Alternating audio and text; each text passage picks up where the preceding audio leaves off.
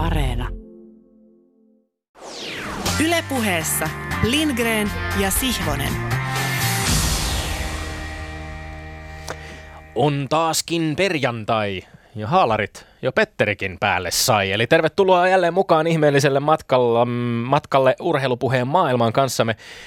Ei ole koronavilkku vilahdellut, olemme säästyneet altistuksilta, joten taas kerran on ilo tehdä tätä lähetystä samassa studiossa kollegan kanssa, joka tuolla muutaman metrin päässä kirjaimellisesti Plexin takana virittelee jo omia puheitaan. Me äh, puhumme tässä lähetyksessä tänään jääkiekosta ja sen luonteesta sekä ennen kaikkea siitä, millainen voi olla jäällä pelatun pallopelin inhimillinen hinta, jos sattuu käymään niin kuin silloin 37-vuotiaalle Rauman lukkoa edustaneelle Tommi Kovaselle kävi 26. tammikuuta 2013, kun hänen uransa päättyi Espoon Bluesin Tommi Huhtalan taklaukseen ja aivovammaan. Kanssamme etäyhteyksin keskustelemassa on vuoden urheilukirjan 2017 Kuoleman laakso sekä tänä syksynä julkaistun myöskin Tommi Kovasen kanssa kirjoitetun Jääkylmäkirjan kirjoittaja Jenny Rostain. Lämpimästi tervetuloa vieraaksi. Kiitos paljon.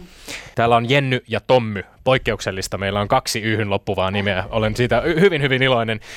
Jenny Rostain, tämä lähetys nauhoitetaan päivää ennen miesten liikakauden 2020 2021 alkua ja tulee ulos siis perjantaina ensimmäisiä otteluita seuraavana päivänä.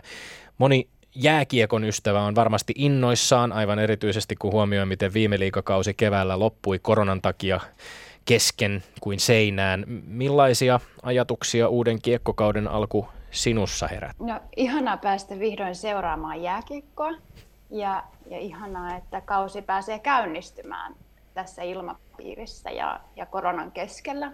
Mutta toki aina liikakauden alku herättää kysymyksiä, että millä hinnalla sitä jääkiekkoa pelataan. Jatketaan lätkäkeskustelua kanssasi hetken kuluttua, mutta sitä ennen vielä pieni hyppy viikon takaiseen. Kiusaaminen on joukkuepallopelien ytimessä. Näin on lausunut korisvalmentaja Tuomas Iisalo meidän viime viikon vieraamme ja jatkokeskustelussa koripallovalmentajan kanssa lähetyksen jo päätyttyä tässä studiossa puhuimme vielä pitkään Petterin ja Tuomaksen kanssa siitä, mitä tämä kiusaaminen, josta eh, Iisalo on käyttänyt englanniksi termejä bullying tai nagging hänen omien pelaajiensa kohdalla tarkoittaa. Ja Petteri totesi tuossa keskustelussa silloin hyvin, että, että kyse on tavallaan ää, jostain sellaisesta, joka tapahtuu ehkä turvallisen metatason etäisyydellä.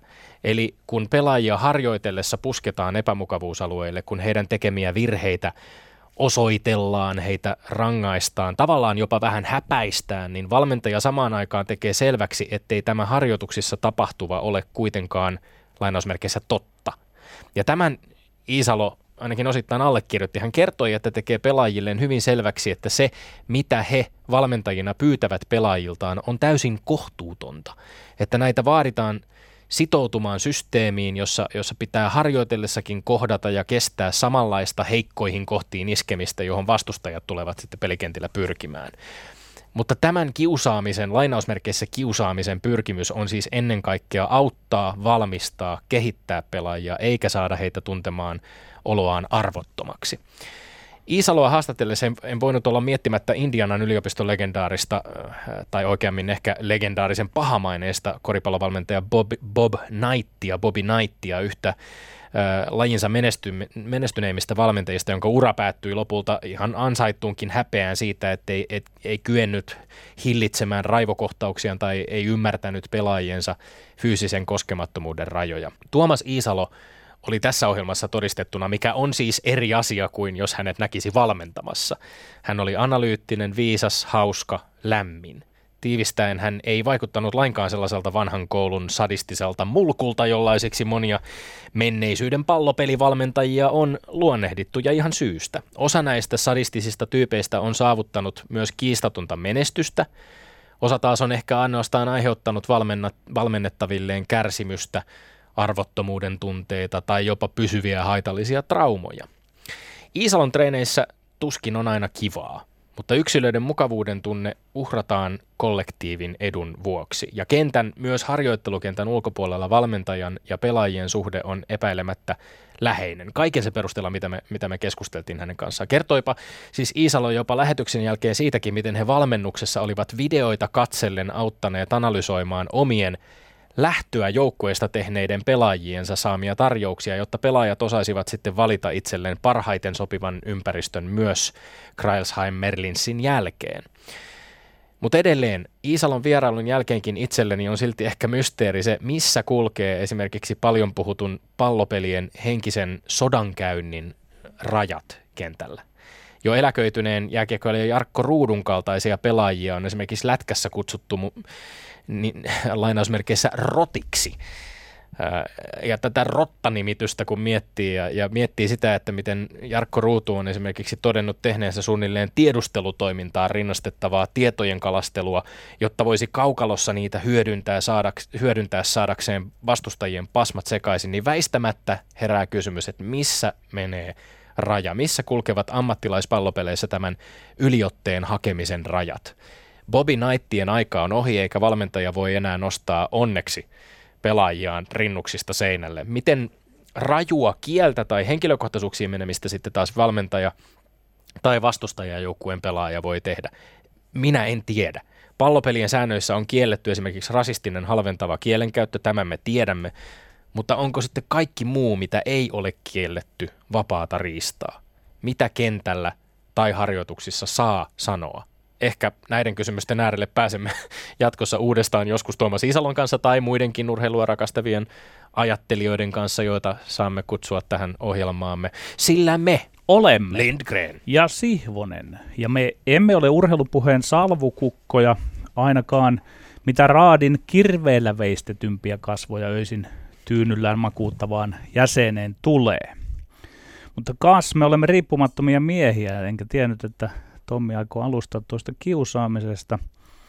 Itse vähän samaan viitaten, mutta pikkuisen onneksi eri kulmasta. Kuten tuosta Tomi Helsinkiläisen todistuksesta kuultiin viime viikon kiitelty vieraamme loistava coach Tuomas Isalo on sitä mieltä, että koripalloilussa on peliteoreettis filosofisesti kyse vastustajan kiusaamisesta. Tässä on ehkä se meidän eromme Pidän ajatuksesta, vastustajan kiusaamisesta. Ja kun kiusataan verhotusti leikin eli pelin piirissä sovittujen sääntöjen puitteissa, se on parhaillaan taidetta, jonka pelin kiihkeä, pelillinen ja henkinen vuorovaikutus mahdollistaa, jopa kutsuu puoleensa. Aivan toinen luokka on nyt pinnalla oleva koulukiusaaminen, ja sama pätee urheiluunkin. Kiusaaminen, mikä ei liity peliin, on kamala paikka. Sille on oltava nolla toleranssi. Ja kuten täällä studiossa tuossa pyyhkäisyetäisyydellä Tommi Helsinkiläinen näkee sänkykamarikatseinen kun on. Minussa olevat opettaja ja coachi Sihvonen saa pyytämättä olentonsa aggressiivisuutta ja vihaa tänne kulmiinsa, kun puhe kääntyy melkein varkaan siihen väärään, tuomittavaan kiusaamiseen. Minä otan tässä nyt kantoja, jotka eivät paistattele kaikkein sävyisimmän ja liberaaleimman ja edistyneimmän kasvatusajattelun piirin suosiossa. Vielä annan itselleni nuhteet aiheesta ennen kuin nuhtelijat itse ehtivät asialle. Sihvonen on vanhoillinen. Aika on jättänyt hänestä nämä kuulettavat minua. Pidän hieman pahaenteisen tapaan, että koulunkäynti on joukkuepeliä silloin, kun se onnistuu parhaimmin. Siellä on päävalmentaja, rehtori. Sitten ovat lukuisat apuvalmentajat, opettajat. Ovat pelaajat eli oppilaat ja kotona on se porukka vanhemmat, joiden tehtävä on se kuuluisa kolme koota. Kannustaa, eli myötäelää lapsen tai nuoren kouluarkia konkretiassa ja kasvatushengessä. Kuljettaa, eli hoitaa kaikkinaiset ulkokoululliset resurssit. Ja kustantaa, mikä onkin valtion ja kunnan pakkovallalla jo hoidettu veroin. Koulukiusaamista ilmenee jos päävalmentajalla ja valmentajilla ei ole riittävästi valtaa ja keinoja pitää yllä laadukasta valmennusta ja kuria. Ruma sana, kuria. Koulukiusaaminen vain pahenee. Jos pelaajan vanhempi on aina sitä mieltä, niin kuin nykyään aina melkein ollaan, ettei omassa lapsessa ole koskaan mitään vikaa. Livautan tähän väliin, että minä niin olen tämän kaiken nähnyt 2000-luvulla viimeisen parinkymmenen vuoden aikana tapahtuvan sekä koulussa että junioreiden lätkäjoukkueissa kokonaisuus eli joukkuepeli ei toimi. Mitä se coach Iisalo viime viikolla sanoikaan? Joukkuepeli on kompleksista toimintaa, tarkoittaa, että jos vain jokin lenkki pettää, siitä kärsii heti kokonaisuus. Olisi palattava aikaan, jolloin opettaja tiesi enemmän koulunkäynnistä kuin lasten vanhemmat. Kärjistys. Ja oi sitä aikaa, kun valmentaja tiesi enemmän jääkiekojoukkueen olemista vasta kuin harrastajien vanhemmat. Ja tulee huomata, että kyse ei ole missään nimessä vain kiusaamisen asiasta. Kyse on ennen muuta toiminnan kaikkinaisesta laadusta niin koulussa kuin urheiluharrastuksen parissa. Ja vielä lyhyesti, koulunkäynnin ja urheilun eetosten erosta ja samuudesta. Molemmat ovat tavallaan aikamme olemuksen ansassa. Koulunkäynnin on pilannut se, että peruskoulun on kaapannut kilpailu, joka pakottaa lapset ja perheet kilvoittelemaan paremmista arvosanoista, paremmista jatkukoulutusasemista, paremmista asemista työelämässä, enemmästä rahasta. Eli sanalla sanoen koulut ovat vallannut eräänlainen yrittäjäeetos – sen sijaan urheilun puolella kilpailu, joka on harrastajat perheet kahtaan. Toiset kannattavat kilpailemista niin kauan kuin oma mussukan unelma ja sauma liikasta tai NHLstä elää. Siinä kilpailu on vipuisin saavuttaa etuja. Toiset taas ne, joiden muskka putoisi tai on pudota kilpailun rattaalta, käyvät äänekkääseen taistoon kilpailua vastaan. Ne uhkaavat äänestää lompakollaan viimeisenä tekonaan.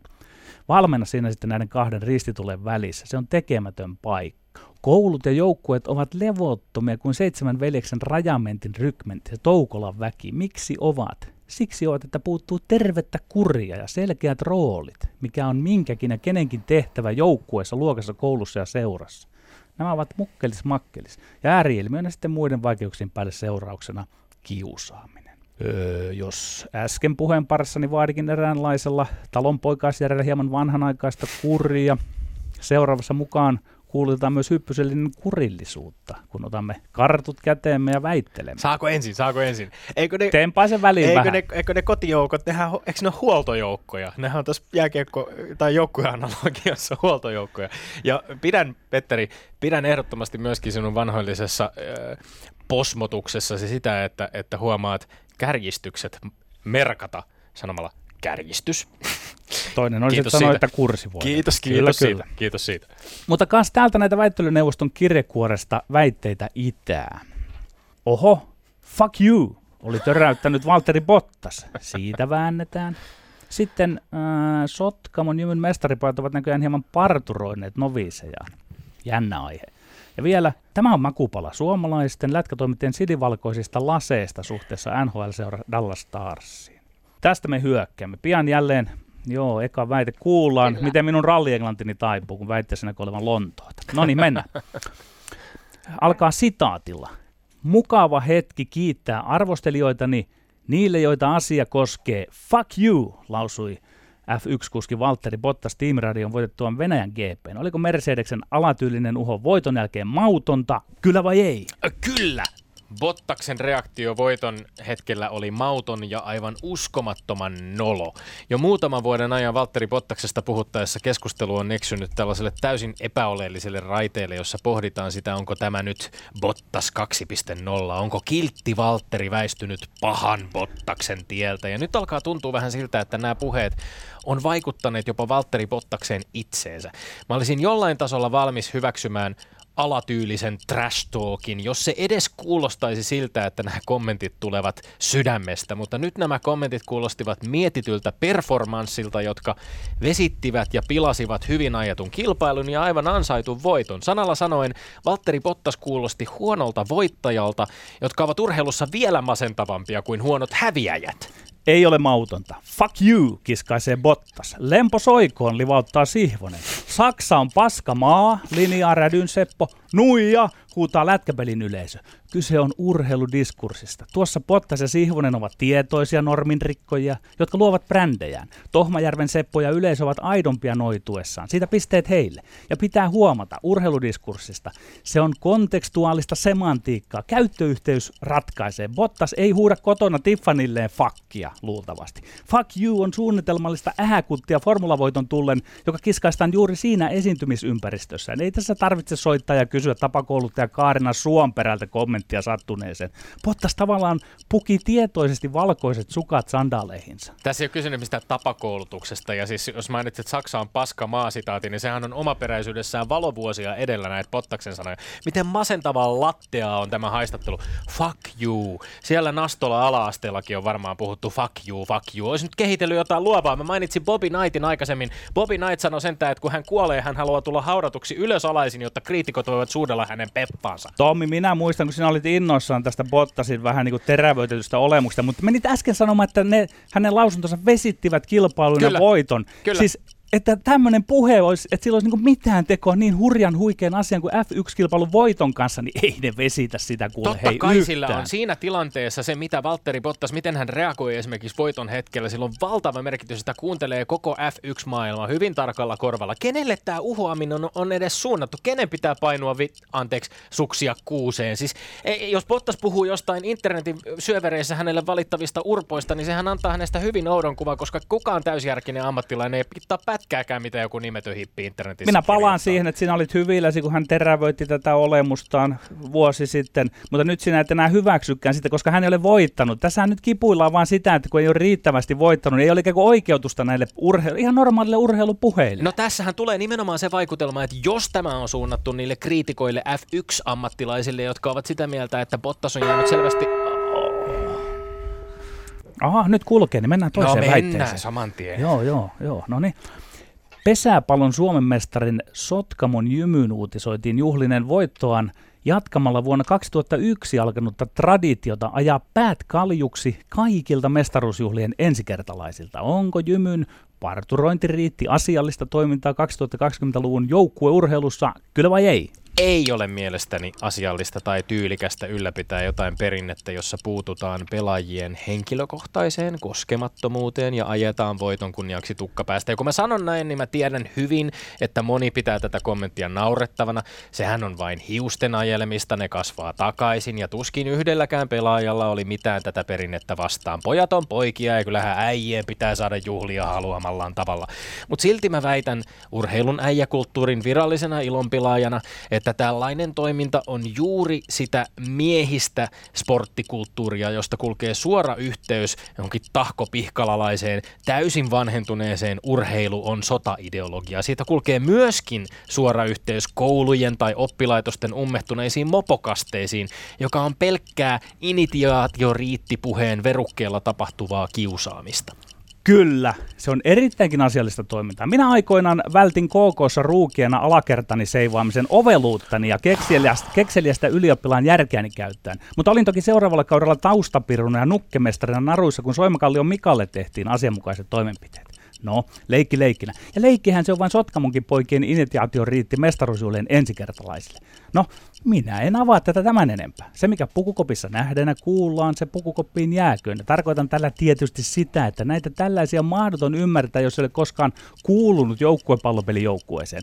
Vaikeinen kuin muurien paljasta näitä asioita vastaväittäjille, joka ei pukukopissa ole ollut. Kuulijalle voin toki joskus väittelyjuodossani avata sitten upeaa maailmaissa joukkuehenkeä ja yhteenkuuluvuuden tunnetta loihditaan erilaisin esoteerisin riitein ja salamenoin. Petteri, sä päätit nyt siis puolustaa tätä omaa kantaasi tässä väittelyssä paljastamalla, että kyllä meilläkin on munakarvoja ajeltu joskus lätkäjoukkueessa. Niin, minä toin sen esiin, että minä sitä kautta pystyn ymmärtämään pikkusen tätä problematiikkaa. Ja sinä, minä en pidä naurettavana tuota sinun äh, tätimäisyyttäsi ehkä tässä, vaan minä, pid, minä ymmärrän sinua. Kun sinä et ole ollut, niin sinä et voi ymmärtää. No annapa mä kysyn sitten sulta kysymyksiä. Kaikenlaisen ruukien pelaajien, keltanokkien initia- initiaatioriitit, nämä on joidenkin mielestä oleellinen osa joukkuepelejä. Muista, että sinä kysyt nyt minulta, niin minä vastaan kysyn, Minä kysyn miksi, ja kysyn edelleen, että miksi niistä lähinnä kuulee miesten jo pallopelijoukkueessa. Voisitko ikimaailmassa kuvitella, että naisten superpesismestari Jyväskylän kirittäret juhlisi voittoa vaikka samalla tavalla, vetämällä mestaruuden ensi kertaa voittaneelta pelaajilta tukan päästä? Me, me kysymme tätä heiltä, että siellä on varmasti omat initiaatioriittinsä ja minä voin kertoa, että nämä ovat hauskoja asioita.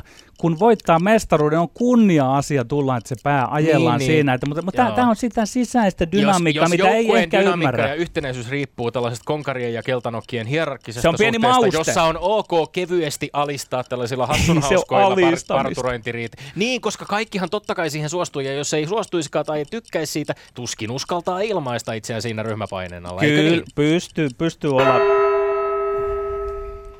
Kappas lätkää vielä lopuksi. Tampa Bay Lightning vei jääkiekon Stanley Cupin kaatamalla neljän suomalaispelaajan Dallas Starsin otteluvoiton 4-2.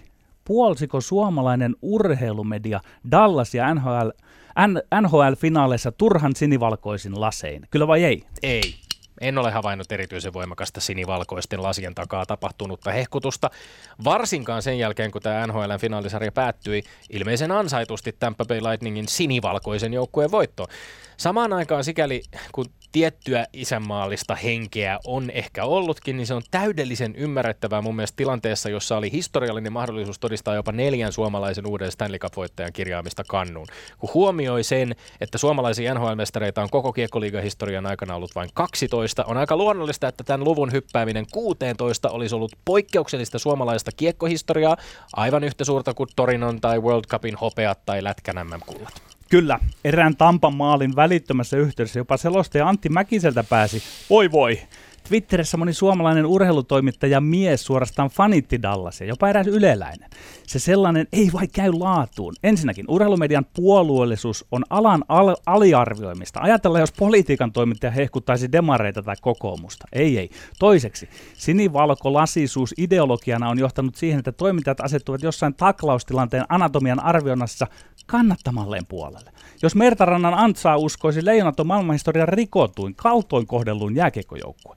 Neljänneksi, NHL on globaalin jääkiekkoilun näyttämö. Siinä ei pelaajan kansallisuudella ole väliä. Ja viides, sinivalkoisien lasien läpi katsominen on korkeintaan pikkupoikien hommaa. Aikuiselle miehelle on se sama kuka ja mikä voittaa. Voi voi. Jos, jos selostaja sanoo voi voi, niin se ei ole millään tavalla rinnastettavissa politiikan kommentaattorin, joka asettuu jonkun puolueen Että voi puolelle. voi, Sanna Marinin porukka ei, voitti Se ei, nyt. ei ole Oo, millään se- tavalla rinnastettavissa. On, urheilu, on. urheilu No kun ne ei tee sitä siellä. Urheiluselostajat ovat journalistien kaltaisia hahmoja, jotka paketoivat viihdetuotetta sitä kuluttavalle yleisölle. Ja he tekevät sitä sellaisella tavalla, jonka he tietävät myöskin, niin kuin, he tietävät mikä se kohdeyleisö on. Totta kai suomalainen selostaja selostaa nämä finaalit eri tavalla kuin vaikkapa ruotsalainen selostaja, joka ehkä kenties asettuisi tietoisesti tai alitajuisesti Victor Hedmanin ja Tampa Bay Lightningin Niin, puolelle. mutta sinä vilautit tuossa, että sinä ymmärrät tätä isänmaallista henkeä. Tommi Lindgren ymmärtää isänmaallista henkeä ja Älä tätä yritä. jomma, jomman Älä kumman yritä. puo, puolelle asettumista, niin mi- minä olen nyt täysin hämmästynyt. Sinä ymmärrät ehkä Tommy Minä- tämän isänmaallisuuden kautta, että tämä, Älä tämä on niinku tekemätön paikka. sanan. Mä, mä väitän, että on urheilukulttuurin kannalta yksisilmäistä puhua vaan pelkästä pelistä tai olla huomioimatta sitä, että monikansallisessa NHL-liigassa, jossa suurin osa pelaajista on pohjoisamerikkalaisia, niin kaikki nämä muiden maiden edustajat totta kai saamat huomiotaan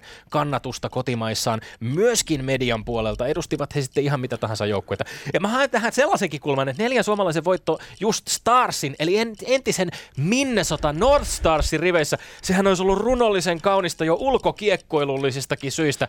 Kannu olisi Sinä- palannut näihin entisiin pohjan Tommi. tähden maisemiin, Tommi, vaikka tähti onkin Tommi, muuttanut sin- sinä.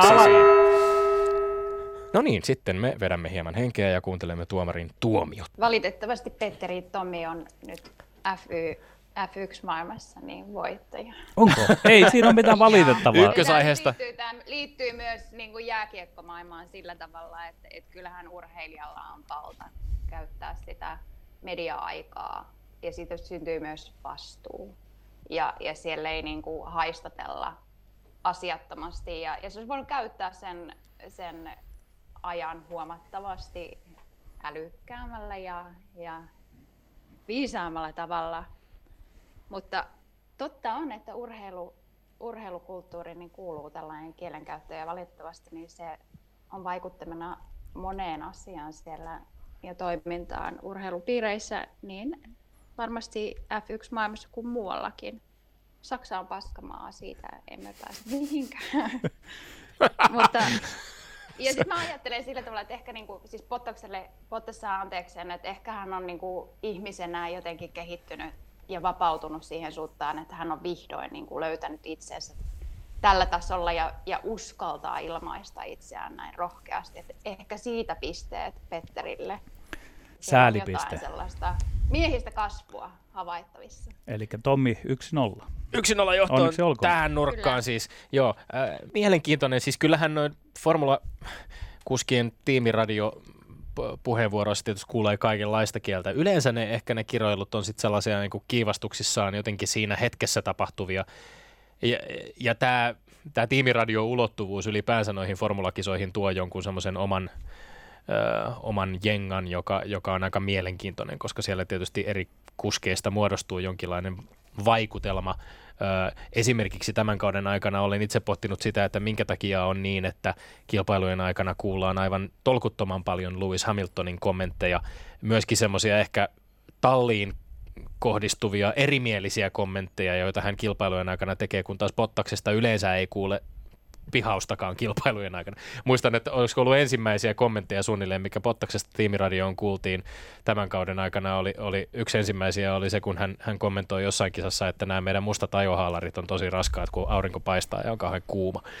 Että tota, siihen, siihenkin liittyy vähän kiroilua itse asiassa. Joo. Mä haluan semmoisen kommentin sanoa tähän, että tietyllä lailla toi talliradiot, että, että se ajetaan katsojien kuuluviin, niin Bottas käytti sitä to- omalla tavallaan hienosti, koska hän ikään kuin nyt hyödyntää sitä, että kun tietää, että sitä kuunnellaan, hän brändää itseään sitä kautta. Ja tämä on minun mielestä aina se vaara, kun valmentajat mikitetään tai urheilijat vikitetään, että sitä aletaan käyttämään. Se, se spontaanius häviää. Eikö teitä ollenkaan mietitytä se, että hän keskittyy ihan ihan epäolellisiin asioihin, jos hän, tähän, siis mikään hän ei tuota kriitikoille suurempaa nautintoa kuin se, että he huomaavat kritiikin kohteen jotenkin ottaneen ihon alle, nahan alle nimenomaan sen kritiikin. Mä uskon, että on silti mietitty. Mm. Niin, niin, eikö paras tapa vaientaa kriitikot on jättää heidät omaan arvoonsa? Mutta en minä tiedä, halusiko hän vaientaa kriitikoita. Että se, niin, se on nyt monta monessa. Voiko, mm. voiko Valtteri Bottas kasvaa tälle tasolle? Tälle fuck you-tasolle? no selvästi ainakin. Kehittyä. Selvästi ainakin omasta mielestä on. Ehkä tämä on nyt sitten se Valtteri Bottas 2.0, en tiedä. Pot, mutta Bottaksen imakohan on hyvin pehmeä.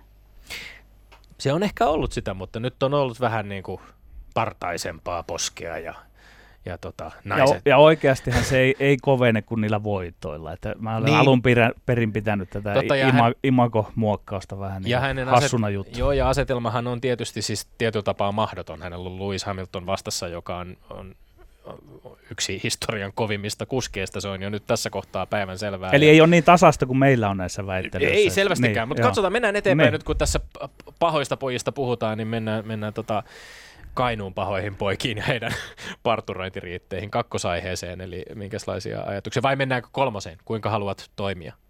Voidaan mennä kakkoseen. Parturointi on aina mielenkiintoinen. No niin. Kaljut miehet ovat ihania. Uh, Petteri perusteli oikeastaan samalla tavalla kuin edellisessä, että tämä kuuluu peliin. Ja, ja me mennään samalla linjalla, ja mä en ole samaa mieltä. Tämä ei kuulu peliin, varsinkaan kun tämä tapahtuu pelin jälkeen ole mitään tekemistä. Tämä ei tapahtunut kopissa, vaan kopin ovien sulkeuduttu. Eli Tommy on taas oikeassa kannassaan. Uh, Aija-kulttuuri on vanha kulttuuri, se on näivettynyt ja, ja se ei ole yleisölle enää kiinnostava, kuten olemme huomanneet jääkiekossa. Ihmiset eivät tule katsomaan jääkiekkoa riittävissä määrin. Eli Tommi voittaa tässä ja mun mielestä koskemattomuus on hieno asia. Tietysti sillä ei ole ehkä tässä tapauksessa mitään tekemistä itse parturoinnin kanssa, koska olettaisin, että kaikki ovat suostuneet parturointiin, mutta noin yleisesti ottaen niin typerä veto, rakastan kaljuja miehiä siinä mielessä kannatan, mutta muuten niin ei kuulu urheilua millään tavalla. Hyvä perustelu. Joo myönnän, että koskemattomuuden nostaminen tähän ehkä tavallaan, jos ajattelee fyysistä koskemattomuutta noin laajemmin, niin se, tämä ei ehkä ollut, se oli ehkä vähän sellainen turha, turhan pitkälle viety tulkinta tästä, mutta mut mun mielestä tämä suostumuskysymys tavallaan on ihan mielenkiintoinen, koska siis niin kun, jos kyse on vuodesta 2001 alkaen ylläpidetystä perinteestä, niin onko siitä onko sellaisesta niin kuin mahdollisuus kenenkään kieltäytyä. Jos vaikka joku ajattelisikin, että ei halua, että tästä mestaruuden voittamisesta pesäpalloa hyvin pelaamalla jää sellainen jälki, että seuraavat pari kuukautta pitää olla täysin erinäköinen kuin haluaisi olla. Että se tavallaan niin kuin jo, jotenkin se minusta linkittyy kuitenkin myös siihen meidän fyysiseen öö, itsemääräämisoikeuteen ja, ja, ja suostumukseen. Minähän aikoinaan oveluudella kieltäydyin. Niin.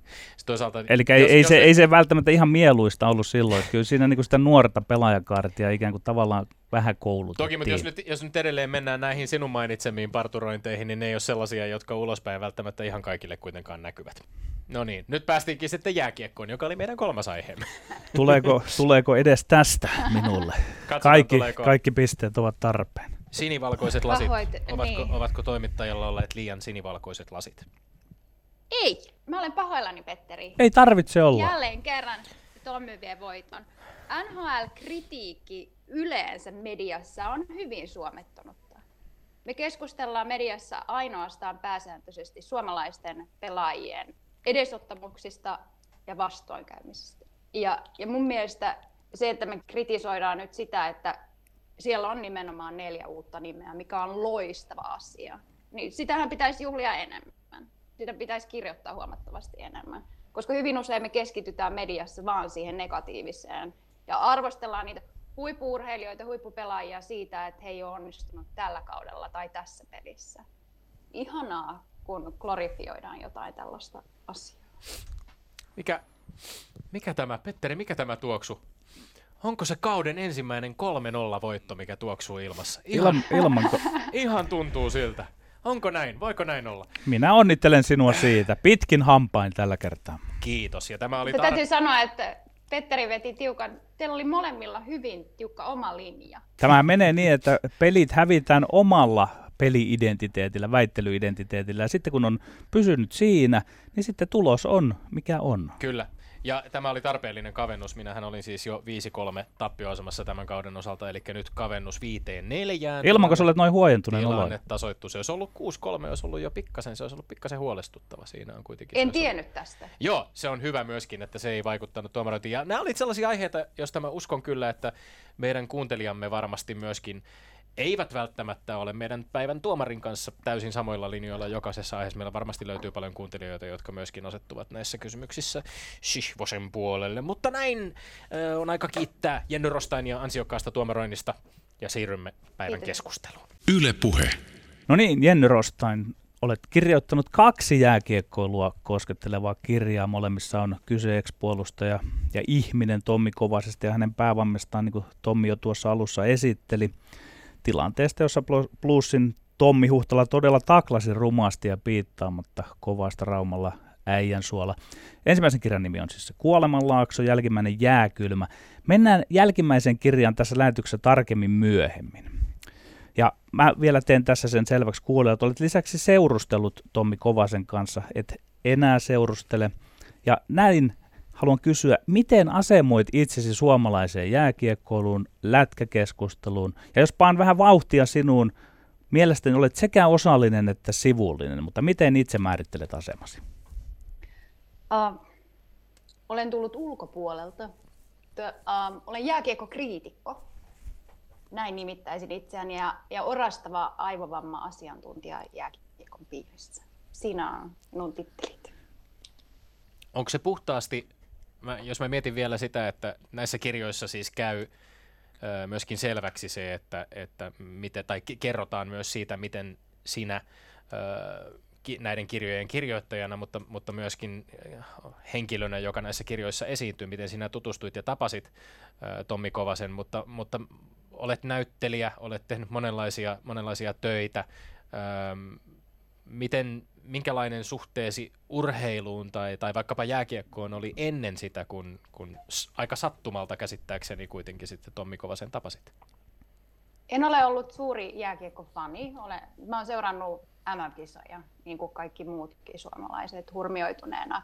En ole ollut millään tavalla tekemissä varsinaisesti jääkiekon tai jääkiekkoilijoiden kanssa. Ja, ja se tässä on ehkä mielenkiintoista tehnyt, kun mä oon sukeltanut täysin ulkoa yhtäkkiä hyvin niin kuin sisälle sinne ytimeen sellaiseen niin kuin jääkiekkoon. Mä oon päässyt tutkimaan jääkiekkoilijan sielunmaisemaa ja, ja, ja sitä psyykettä ja, ja sitä itse kulttuuria sellaista kulmasta, mistä moni fani tai, tai jääkiekkoasiantuntija ei koskaan tule sitä katselemaan. Et mä oon ollut, siinä, on, siinä on omat hyvät puolensa, että mä oon tullut tupsahtanut ihan täysin ulkoa sisälle. No kun sanoit äsken, että olet kriitikko. Kriitikkohan tarkoittaa sitä, että voi myös pitää jostain asiasta ja sitten olla jostain pitämästä. Mutta mille tämä suomalainen jääkiekko nyt noin niin ylty yleensä näyttäytyy sinusta ja vaikuttaa? Jääkiekkohan on hienoa. Meillä on tai, taitavia pelaajia ja, ja laji on kehittynyt valtavasti nyt niin kuin viiden, viimeisen 15 vuoden aikana esimerkiksi. Ja, ja se, mitä minä tiedän siitä, niin mä arvostan paljon ja suuresti tätä erityisesti pelaajakulttuuria ja, ja sitä taitotasoa, mitä meillä on, mutta, mutta sitten taas me mennään sinne bisnespuolelle, niin se on sellainen asia, että missä ei ole kehitytty sille tasolle, missä muualla maailmalla mennään niin kuin No avaapa sen bisneksen jäänyt, kautta. Hmm. Nä, näetkö, että se bisnes saattaa olla myös sitten se tekijä, joka on meidät ajanut tähän, että me nyt puhutaan jääkiekkoulun väkivallasta ja me lätkätkin jotenkin, että ehkä me emme osaa hoitaa tätä ongelmaa, niin palautuuko se siihen bisnekseen ja sen tekemisen osaamattomuuteen?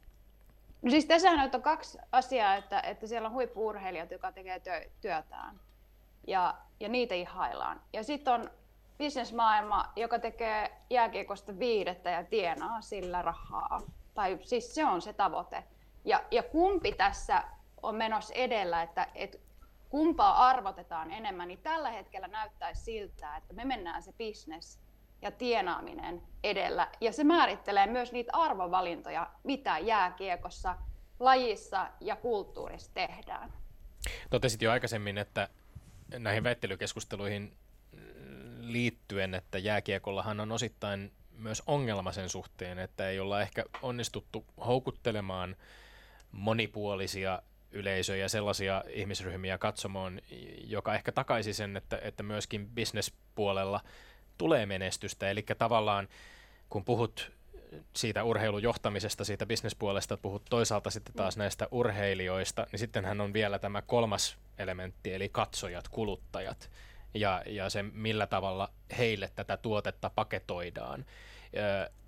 Sinä varmaankaan sellaisena keskusteluun osallistuvana henkilönä et myöskään ole ihan tyypillisimmästä päästä, koska varsinkin kun suomalaisesta miesten jääkiekkoilusta puhutaan, niin se on yleensä ne on yleensä äijiä, jotka siitä puhuvat. Onko, oletko huomannut, että, että osallistuminen keskusteluun on ollut hankalaa sen takia, kuka sinä olet, millainen sinä olet, koska sinä olet nimenomaan niin kuin ulkopuolinen ja poikkeat aika paljon siitä muotista, johon, johon yleensä nämä keskustelijat asettuvat. Uh, olen törmännyt sellaiseen oletukseen, että en tietenkään tiedä jääkiekosta mitään. Minua on neuvottu lukemaan sääntökirjaa ja, ja on myös oletettu, että että kaikki ajatukset, jotka mulla on, niin on ollut Tommi Kovasen ajatuksia, jota Tommi on syöttänyt minulle. Eli, eli mä en itsenäisesti ole voinut tehdä tällaisia päätelmiä näiden kritisoijien mielestä. Ja, ja se on melkoista aliarvioimista, mutta täytyy sanoa, että minullakin on mieli, jolla minä voin toimittaa tällaisia ajatuksia ja, ja kykenen itsenäiseen päättelyyn. Eli suomeksi, sanoa, suomeksi sanottuna siis olet kohdannut vähättelyä. Kyllä. Kyllä. Juuri sitä. Mä, mä haluaisin ihan, ihan hy, hypätä pikkasen tässä vielä meidän, meidän tota, koreografiassa taaksepäin tuohon Petterin alkuun nostamaan kysymykseen ja, ja, ja tuoda vielä esiin että sen, että, että tässä äh, hienossa jääkylmäkirjassakin, äh, kirjoittamassasi kirjassa olet siis kirjan päähenkilön kohtaama nainen, joka tutustuu päähenkilöön. Eli kirjoitat siis kirjaa, jossa sinua kuvataan eri kohdissa, muun muassa sanoilla nainen, naapuripuoliso, sitten ekspuoliso.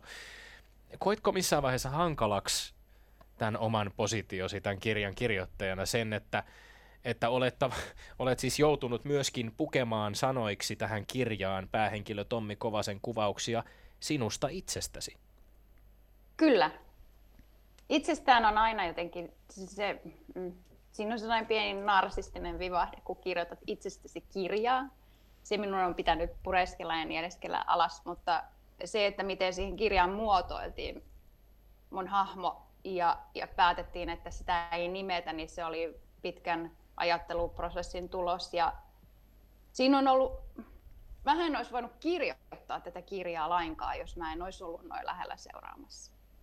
Kukaan läheinen ei ole tähän mennessä puhunut julkisesti näin paljon siitä jääkiekkoilijoiden kohtaamasta aivovamman seurauksista tai mitä läheiset on kohdanneet. Ja, ja mä ajattelen, että, että mulla oli, niin kuin, mulla oli etuoikeus puhua itsenäni siellä tietyllä tavalla Tommin kautta. Ja, ja se oli toki, ei se, se ei ole helppoa muotoilla tällaista tarinaa sillä tavalla, että itse jättäytyy tietyllä tavalla sinne taustalle, mutta on mukana. No jo Kuolemanlaakso oli myös erinomainen kirja, jonka olisi ehkä olettanut synnyttävän enemmän keskusteluja. Oliko motiivi kirjoittaa sitten myös uusi kirja sen tähden, että ensimmäinen kirja ei synnyttänyt niin paljon keskustelua, ja mitkä tahot ovat olleet niitä, jotka ovat eniten vaienneet? Onko, onko media vaiennut liikaa vai onko itse jääkiekko väki, jääkiekko johtajat olleet hiljaa kusisukas? No siis kyllähän on turhauttavaa ollut seurata sitä, että kuoleman ja laakson jälkeen niin me käydään, on nyt kolmas vuosi sen julkaisun jälkeen, niin samaa keskustelua, mitä on jatkunut kymmenen vuotta ennen. Et, et kyllähän niin kuin oletusarvo on se, että me kerrotaan tällaisia tositarinoita, niin se herättäisi kulttuuria, ihmisiä ja mediaa keskustelemaan tästä aiheesta sillä tavalla, että me päästäisiin tekemään niitä muutoksia ja, ja se muutostahto ikään kuin kasvaisi ja konkretisoituisi. Ja se on ollut varmasti niin kuin iso tekijä tämän kirjan kirjoittamisen taustalla, koska me ollaan viime syksynä saatu seurata vahvasti niitä vammautumisuutisia jälleen kerran, ja mitään ei ole tapahtunut. Päinvastoin itse asiassa koronakevään myötä niin ne pitkät rangaistukset, jotka saatiin, niin liika päätti anteeksi antaa ne, kun kausi loppuu yllättäen kesken. Tämä kertoo siitä niin kuin arvovalinnoista, joita siellä halutaan tehdä. Mä haluaisin jatkaa ehkä tästä ajatuksesta.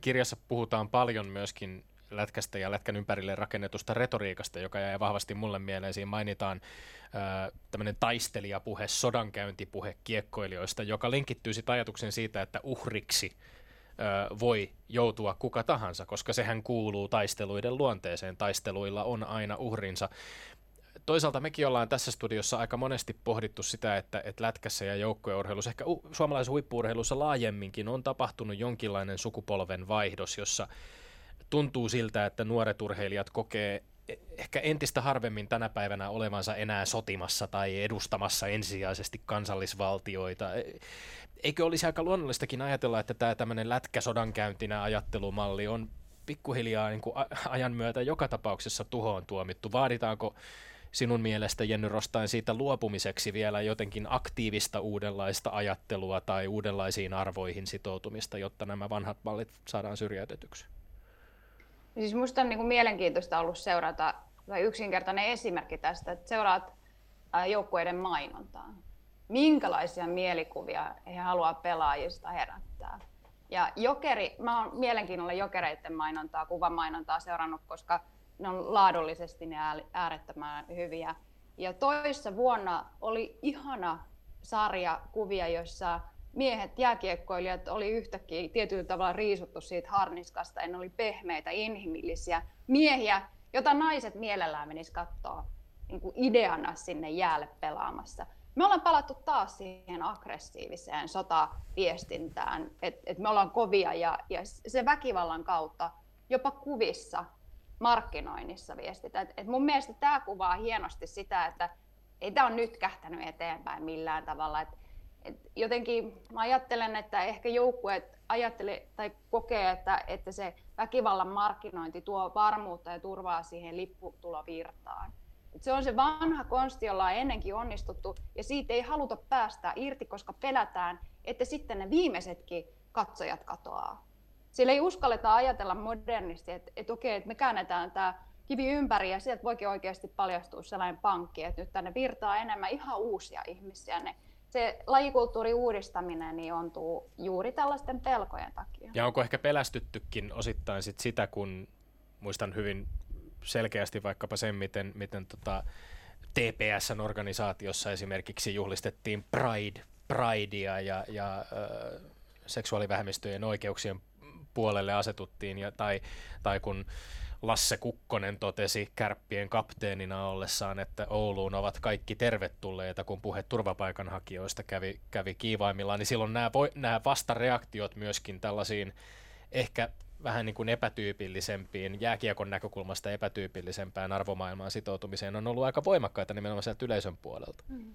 Mm. Ja siinä näkyy, että, että minkälainen yleisö sinne helposti ehkä sitten hakeutuu ja mis, mihin, mihin sitä markkinointia kohdistetaan ja sen takia sitä ehkä sellaisia pehmeämpiä kulmia voisi yrittää ottaa aluksi, sellaista pehmeää laskua siihen ja totuttautua siihen uuteen kulmaan markkinoinnissa ja sen uuden yleisön tavoittamiseen. Minua kiinnitti jääkylmäkirjassa huomiota sellainen eräs kohtaus, missä Tomi Kovanen astuu ilmeisesti ää, raitiovaunuun ja tapaan siellä jääkiekko, jääkiekkoyhdistyksen tai pelaajayhdistyksen tuota puheenjohtajana. Hänet jätetään mainitsematta nimeltä ja se jäi minua todella vaivaamaan, koska tämä nimeltä mainitsemattomuus, se oli selvästi jonkinlainen tehokonsti, mutta miten on Jenny Rostain, pitäisikö enemmän puhua nimillä ja osoittaa se kritiikki? Miten sinä nyt ajattelet? Onko sinulla nyt puhua nimistä tai yhdistyksistä tai tahoista? Että ketkä ovat jarruna toivomasi tai meidän kaikkien toivoma kehityssuunta ei ota tuulta purjeisiin?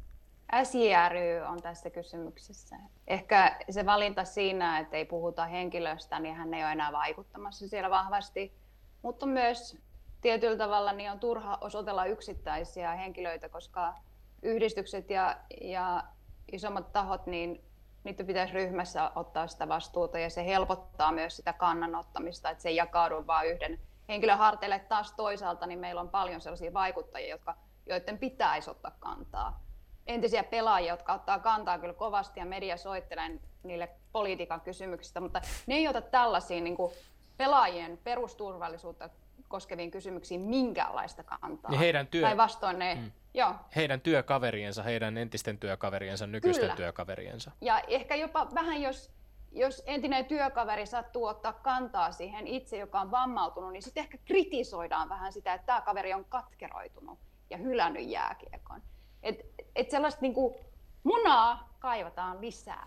Tässä, että, äh, itse koin tämän kohdan, missä, missä puhuttiin pelaajayhdistyksen puheenjohtajasta, ehkä, ehkä itse asiassa tehokkaana nimenomaan se, että ei keskitytty siihen, kuka oli kyseessä, vaan, vaan että hänen positionsa nimenomaan nostettiin esiin siinä, mm-hmm. että myöskin korkeissa vaikuttaja-asemissa jääkiekkomaailmassa olevat henkilöt, koska tässä tilanteessahan nimenomaan siis Tommi Kovanen oli ollut ö, TV-haastattelussa ja sen jälkeen vähän niin kuin pelkäsi, että hänet tunnistetaan, yritti piiloutua ja, ja sitten kuitenkin tuttu henkilö hänet tunnisti ja antoi tukensa hänen, hänen pyrkimykselleen ja, ja kirjan kautta tuleviin mm. juttuihin esiin. Mutta mä ehkä tarttuisin vielä tähän Petterin niin kuin nimettömyysasiaan. Tämän kirjan lopussa on, on pitkä kokoelma, tai vaikuttava kokoelma, 13 tämmöistä lyhyttä puheenvuoroa ö, vammautuneilta pelaajilta, heidän läheisiltään, yhdeltä urheilutoimittajalta, yhdeltä valmentajalta. Mä lainaan pätkän yhden näistä puheenvuoroista.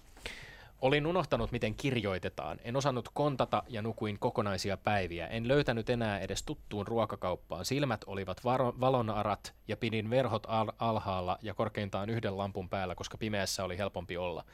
Tekstiviestit, joita lähetin, loppuivat kesken tai alkoivat kesken. Ilo oli hävinnyt elämästäni. Epäilin itseäni, oliko tämä kaikki edes totta. Ja nämä on yksi toisensa jälkeen siis yhtä lailla järkyttäviä kuvauksia. Näistä 13 todistajan lausunnosta vain kaksi.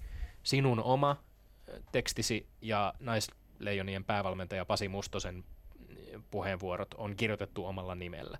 Kaikki muut esiintyvät nimettöminä. Sä perustelet kirjassa näitä nimettömiä kommentteja aiheen arkuudella, yksityisyyden suojaamisella. Oliko sulle kuitenkin jonkinlainen pettymys, että vain Pasi Mustonen, joka tässäkin ohjelmassa on, on todella antanut palaa näiden tota, mm. päähän kohdistuvien taklausten hinnasta. Et vain Pasi Mustonen oli valmis puhumaan omalla nimellään kertoessaan aivovammojen vaikutuksista pelaajiin ja heidän läheisiinsä. Mistä, se, mistä ihmeestä se kertoo? Miksi tämä on niin arka aihe?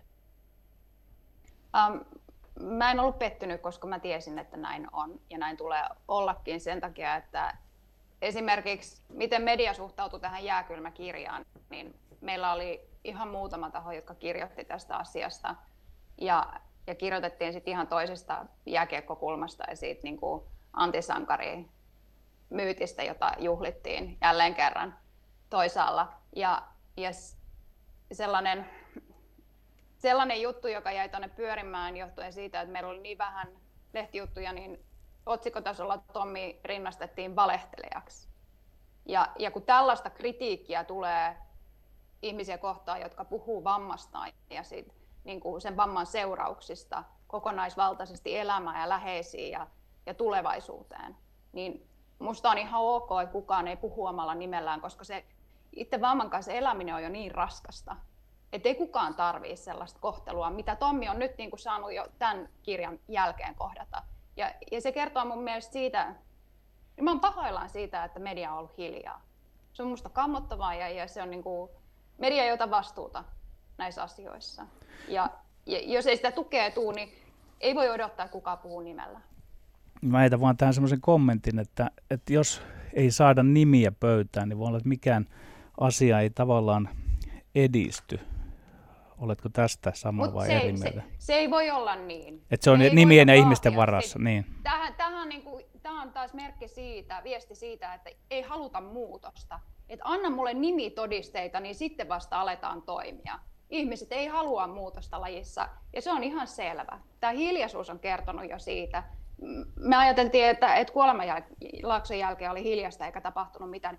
Nyt on ihan hiire hiljasta. Tämä oli se yllättävin juttu. Toisaalta ei ole ollut täysin hiljaista. Iltasanomien urheilutoimituksen esimies Vesa Rantanen kirjoittaa kirjasta esimerkiksi näin. Kuolemanlaakson suuri huijaus oli, että siinä Kovasella oli vielä toivoa ja hän uskoi kaiken kääntymän paremmaksi. Edelleen kirjoittaa, kukaan toinen kiekkoilija ei ole seitsemän vuotta uransa päättymisen jälkeen pannut yhtä säälittä kroppaansa likoon kuin Kovanen uudessa kirjassa. Hän riisuu itsensä ilkosilleen sielunsa viimeistä sopukkaa myöten ja antaa elämänsä typerryttävämmät, typerryttävimmätkin yksityiskohdat muiden mässäiltäviksi. Ja, ja Rantanen itse ei missään nimessä syyllisty tässä tekstissä myöskään mässäilyyn, vaan itse asiassa ottaa äh, aika voimakkaastikin kantaa, että tätä keskustelua on nyt käytävä ja, ja puhuu no, hänen tulkintansa siinä, oli, siinä tekstissä oli myöskin sit se, että tässä se, mitä me näemme tällä hetkellä jäällä, on jonkinlainen kiekkoilija sukupolvien törmääminen toisiinsa. Tavallaan oireilua siitä, että meillä on tämmöiseen vanhaan, vanhempaan sukupolveen, joka on opetettu fyysisempään peliin, ja nuorempaan sukupolveen, joka on opetettu kiekkokontrollipeliin. Ja Et jos vielä vähän minä jatkan tästä, niin tuohan on Vesa Rantaselta tavallaan hieno takinkääntö, ja Jenny Rostanilta haluan kysyä, että onko yhtään näköpiirissä tällaista samanlaista paradigman muutosta nyt, että, että vanhat lätkäjätkät, jotka ovat ajan, ajatelleet traditionaalisesti, että nyt, nyt olisi joku muutoksen valo tunnelin päässä. Siis Vesa Rantasen takin kääntäminen oli ihana asia. Ja tätä minä olen odottanut henkilökohtaisesti ja hatun nosto Vesalle, että hänellä on munaa tehdä se. Mutta se, että Iltasanomat joo ja Hämeen Sanomat oli ainoat valtamediat, jotka otti tämän kirjan huomioon uutisoinnissaan, niin kertoo siitä, että ei sitä muutosta haluta.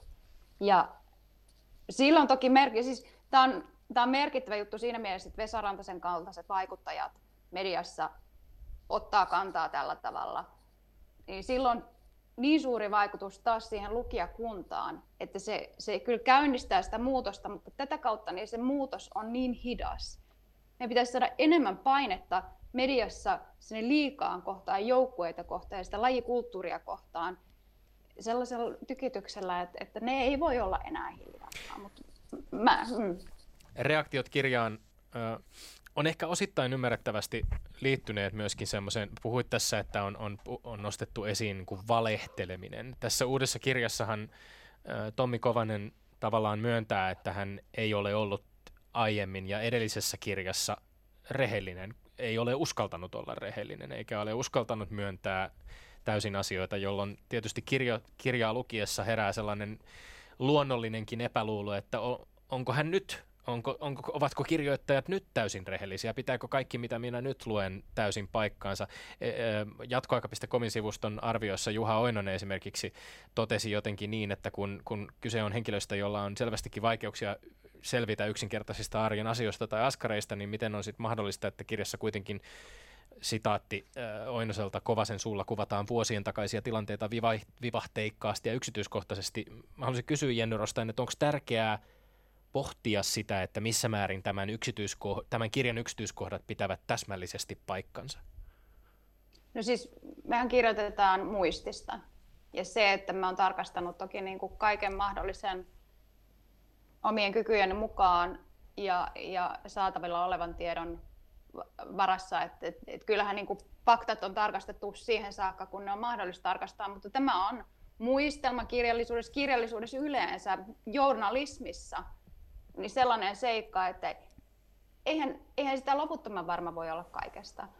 Oinonen kritisoi Kuolemanlaakso-kirjaa ihan yhtä lailla ja hän epäili, että sekään ei ole totta. Että hänellä on tällainen linja ollut alustalla saakka tämän aiheen suhteen. Ja se on mun mielestä valitettavaa, tästä mä juurikin puhuin, että hän rinnastaa Tommin, Tommin valehtelijaksi. Ja, ja toki niin kuin täytyy jää kylmäkirjasta miettiä, että et eihän sitä, tätä tarinaa olisi voitu kertoa silloin aikaisemmin, kun ei sitä ole tapahtunut. Mutta se, että mitä Tommi ei minullekaan yhteiselämän aikana paljastanut, oli se, että miten huonossa kunnossa hän aidosti on. Ja jos sitä halutaan nostaa valehteluksi, niin sit olkoon niin. Minä haluan nyt tuoda tässä oman näkökulmani tähän koko kirjaan, nimittäin lukukokemus oli kylmäävä. Ja se ehkä osin johtuu siitä, että olen itsekin pelannut ja saanut kolme todella kovaa taklausta. Ja uskon, että aika moni on saanut ja tämän takia ehkä pitäisi lähes kaikkien pelanneiden ja pelaavien lukea tämä kirja. Ja ja että lyön oikein kroppani likoon, kun tässä on tätä nimettömyyttä tässä kirjassa niissä lopun teksteissä. Minä joudun Jenny Rostain kysymään sinulta, tämä on aino, aito, aito kysymys. Kun siellä lukee, että urheilutoimittaja on kirjoittanut ja käytetään tätä, mitä minäkin aina aika usein käytän, että jääkiekko on todellakin yksinkertaisten miesten yksinkertainen peli. Ja käsi sydämellä, olenko minä lähettänyt sinulle tämän tekstin? et sinä ole lähettänyt. Joo, mut, mut, mä, mä, mä, mietin niin. samaa, mä mietin samaa, koska tämä on Petterin mutta, termi. Ja mi, minä olin nyt aivan rehellinen tässä, koska mä en voi tietää sitä, että missä määrin nämä vanhat taklaukset joo, vaikuttaa. Joo. Ja t- tällä yli ja ohi oman esimerkin haluan tuoda sen, että meitä on varmaan aika paljon, jotka joutuu pohtimaan tätä lätkän tiimoilta. Tämän tyyppisiä kysymyksiä. Mutta en joo, siis ollut. Kyllähän teitä, joo, teitä, siis, teitä ihastuttavia ja viisaita urheilutoimittajia on iso joukko. Ja mä toivoisin, että useampi teistä ottaisi julkisesti kantaa työnsä kautta tähän.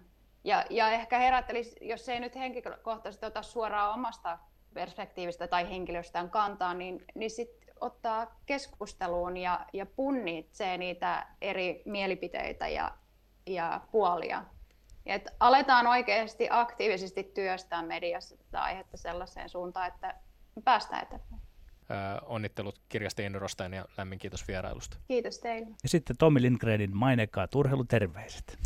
Ne pitää lähettää nyt aivan hetkeä ennen tämän lähetyksen äänitystä huomasin, että Joel, Jolle Pohjanpalo on tehnyt lainasopimuksen Bundesliigan Union Berliiniin joukkueeseen, jonka ottelua itse asiassa vajaa vuosi sitten kävin, kävin Berliinissä itsekin seuraamassa paikan päällä. Olen hyvin innoissani siitä, että Jolle on saanut mahdollisuuden päästä pelaamaan tällä kaudella ykkös-Bundesliigaa Union Berliinin riveissä. Toivomme Jollelle onnea ja menestystä. Käykää toki Areenasta kuuntelemassa Jolle Pohjanpalon vierailu tässä ohjelmassa ja käykää myös jos tämä keskustelu kiinnosti, niin kurkkaamassa, mitä mieltä me olimme Tommi Kovasen vieraillessa tässä lähetyksessä, äh, muistaakseni maaliskuussa 2017, ennen sen ensimmäisenkin kirjan il- ilmestymistä. Me olemme Lindgren ja Sihvonen, pysykää tyylikkäänä ja pysykää terveinä. Kansi kiinni ja kuulemiin.